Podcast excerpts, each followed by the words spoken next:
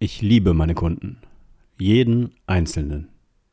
Wenn ich morgens aufwache, dann freue ich mich immer darauf, diese Menschen zu treffen, denn meine Kunden werden immer auch meine Freunde. Nicht umgekehrt. Aber das war nicht immer so.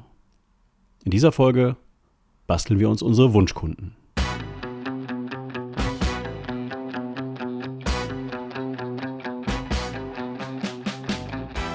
Herzlich willkommen bei Der gefährlichste Mann der Welt, dem Business Coaching Podcast mit Wolfgang Kierdorf.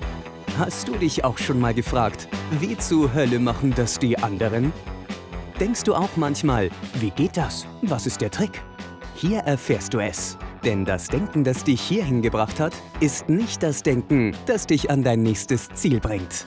Fertig für den Impuls? Hier ist dein Gastgeber, der schwarze Schwan, Wolfgang Kierdorf. Herzlich willkommen zur 19. Ausgabe von Der gefährlichste Mann der Welt. Mein Name ist Wolfgang Kierdorf und ich bin Business Coach.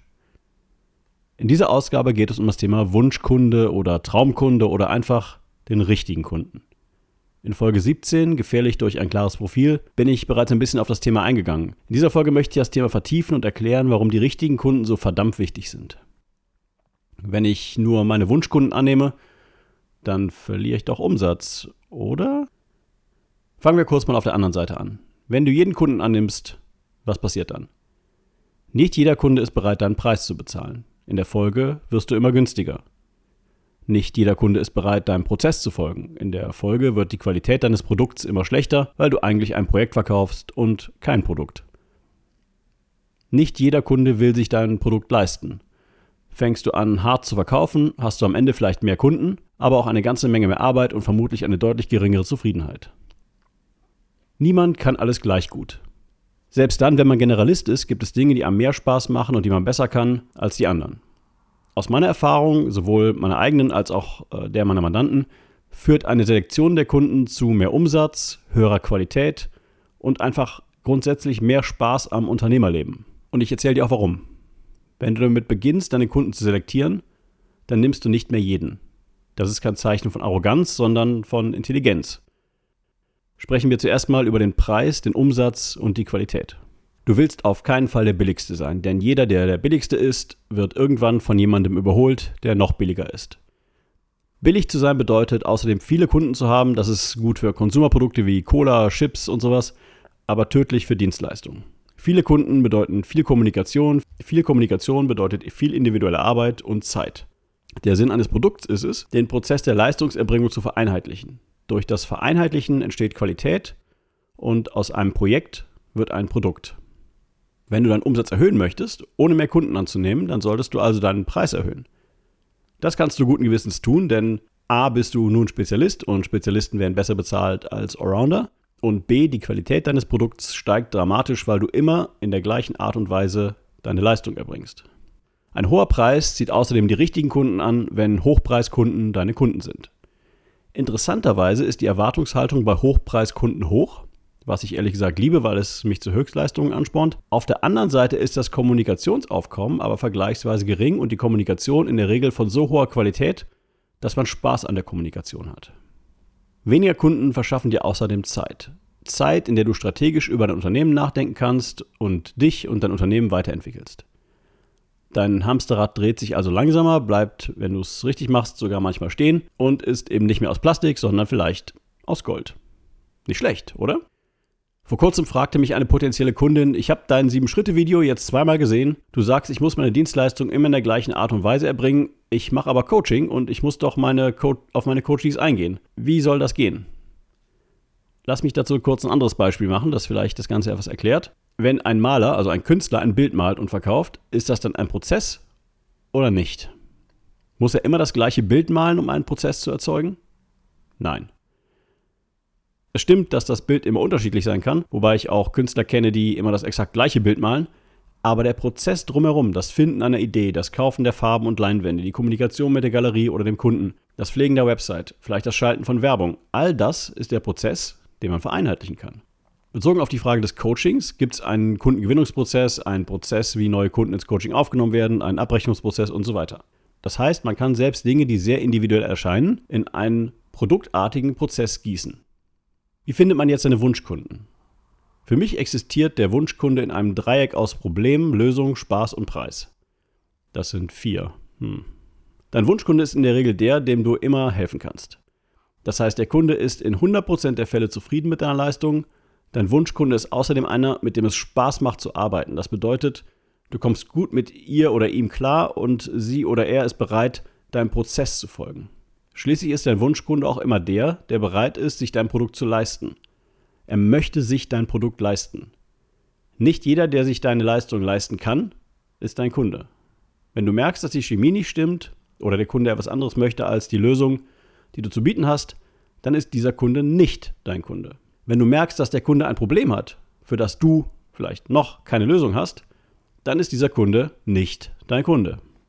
Wir erstellen mit vielen unserer Mandanten einen ABC-Kundenfilter. A-Kunden sind all jene, denen wir immer helfen können. B-Kunden sind solche, wo wir noch nicht sicher sind und C-Kunden sind solche, denen wir auf keinen Fall helfen können. C-Kunden lehnen wir sofort ab.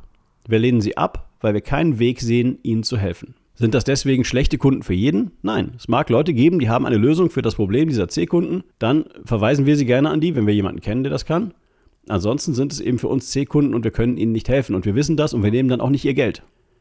Ich habe es bereits in Folge 17 erwähnt und ich empfehle es jedem unserer Mandanten, nimm nur A-Kunden. Nimm keine B-Kunden und nimm keine C-Kunden. Nimm nur Kunden, die 100% das Problem für deine Lösung haben, die bereit sind, sich deine Leistung zu leisten und wo du das Bauchgefühl hast, dass die Arbeit Spaß machen wird. Als ich angefangen habe, nach diesen Grundsätzen zu handeln, hat sich innerhalb eines Jahres meine Arbeitszeit um 75% reduziert. Gleichzeitig hat sich mein Umsatz und vor allen Dingen mein Spaß verdoppelt. Durch das klare Profil wird man plötzlich anders wahrgenommen. Man aktiviert bewusst den Magneten, der dann in der Folge die richtigen Kunden anzieht. Um auf die Ursprungsfrage zurückzukommen, verliere ich Umsatz, wenn ich nur noch Wunschkunden annehme? Meiner Erfahrung nach ist das Gegenteil der Fall. Muss ich sofort alle Kunden loswerden, die nicht A-Kunden sind? Das entscheidest du selbst. Hab Vertrauen in dich und deine Fähigkeiten. Wenn du nur noch A-Kunden hast, wird dein Unternehmerleben dramatisch besser. Bleibt noch ein letzter Punkt und dieser ist gerade für Dienstleister extrem wichtig. Wenn man immer gute Arbeit macht und Spezialist ist, dann wird man von seinen Kunden häufiger empfohlen. Wenn man über dich nicht sagen kann, das ist der Mann oder die Frau, zum Beispiel, das ist der Versicherungsmann oder das ist der Maler oder die Heilpraktikerin, dann bist du nicht empfehlbar, denn du bist nicht im Kopf deines Kunden verankert. Werde empfehlbar und werde zu dem Mann oder zur Frau und schon wird sich dein Leben verändern. Lass mich am Ende kurz zusammenfassen, was ich in dieser Folge erreichen wollte. Ich wollte dir zeigen, dass du mit den richtigen Kunden ein glücklicheres Unternehmerleben führst. Ich wollte dir zeigen, dass du mit den richtigen Kunden die Qualität deines Produkts erheblich steigerst. Ich wollte dir zeigen, dass du mit den richtigen Kunden deine Empfehlungsquote dramatisch erhöhst, weil du keine unzufriedenen Kunden mehr hast und weil du klar für eine Sache stehst. Ich wollte dir zeigen, dass du keinen Umsatz einbüßt, sondern ganz im Gegenteil, Umsatz gewinnst, wenn du dich spezialisierst und nicht jeden Kunden annimmst. Meine Aufgaben an dich für diese Woche? Prüfe, bei deinen Kunden oder Netzwerkpartnern, für was du stehst. Wofür bist du die Frau oder der Mann? Einfach durchfragen. Erstelle einen ABC-Kundenfilter, schreibe auf, wann ein Kunde A, B oder C ist. Schicke all deine Kunden durch den Filter und schaue, welche Kunden du heute hast. Überlege, was du mit C-Kunden machst und überlege, was du tun kannst, um B-Kunden zu A-Kunden zu machen. Mehr dazu gibt es in Folge 17. Überprüfe deine Preise. Du darfst für deine Arbeit Geld verlangen und wenn du gute Arbeit machst, dann darfst du sogar viel Geld dafür verlangen. Wenn du ein Problem mit deinem Preis hast, bemisst den Preis am Wert der Lösung für deinen Kunden. Das war die 17. Folge von Der gefährlichste Mann der Welt. Gefährlich durch die richtigen Kunden. Wenn du mehr über das Thema Coaching erfahren möchtest oder selbst gerne Coach oder Berater werden möchtest, dann findest du unter www.theblackswan.de weitere Informationen. Zum Schluss noch ein letzter Impuls. Kein Kunde kauft jemals ein Erzeugnis. Er kauft immer das, was das Erzeugnis für ihn leistet. Das ist von Peter Drucker, das ist quasi der Erfinder des modernen Managements. Wenn du noch Fragen hast, stell sie gerne in den Kommentaren. Ansonsten abonnieren, gefährlich werden und keinen Impuls mehr verpassen. Wenn du in Köln oder Umgebung unterwegs bist, dann schau dir bitte unbedingt unter events.theblackswan.de unseren aktuellen Vortrags- und Workshop-Kalender an. Auf das Jahr verteilt haben wir fast 50 kostenlose Vorträge und Workshops im Angebot. Das war's für heute. Mein Name ist Wolfgang Kierdorf und ich bin Business Coach. Danke fürs Zuhören und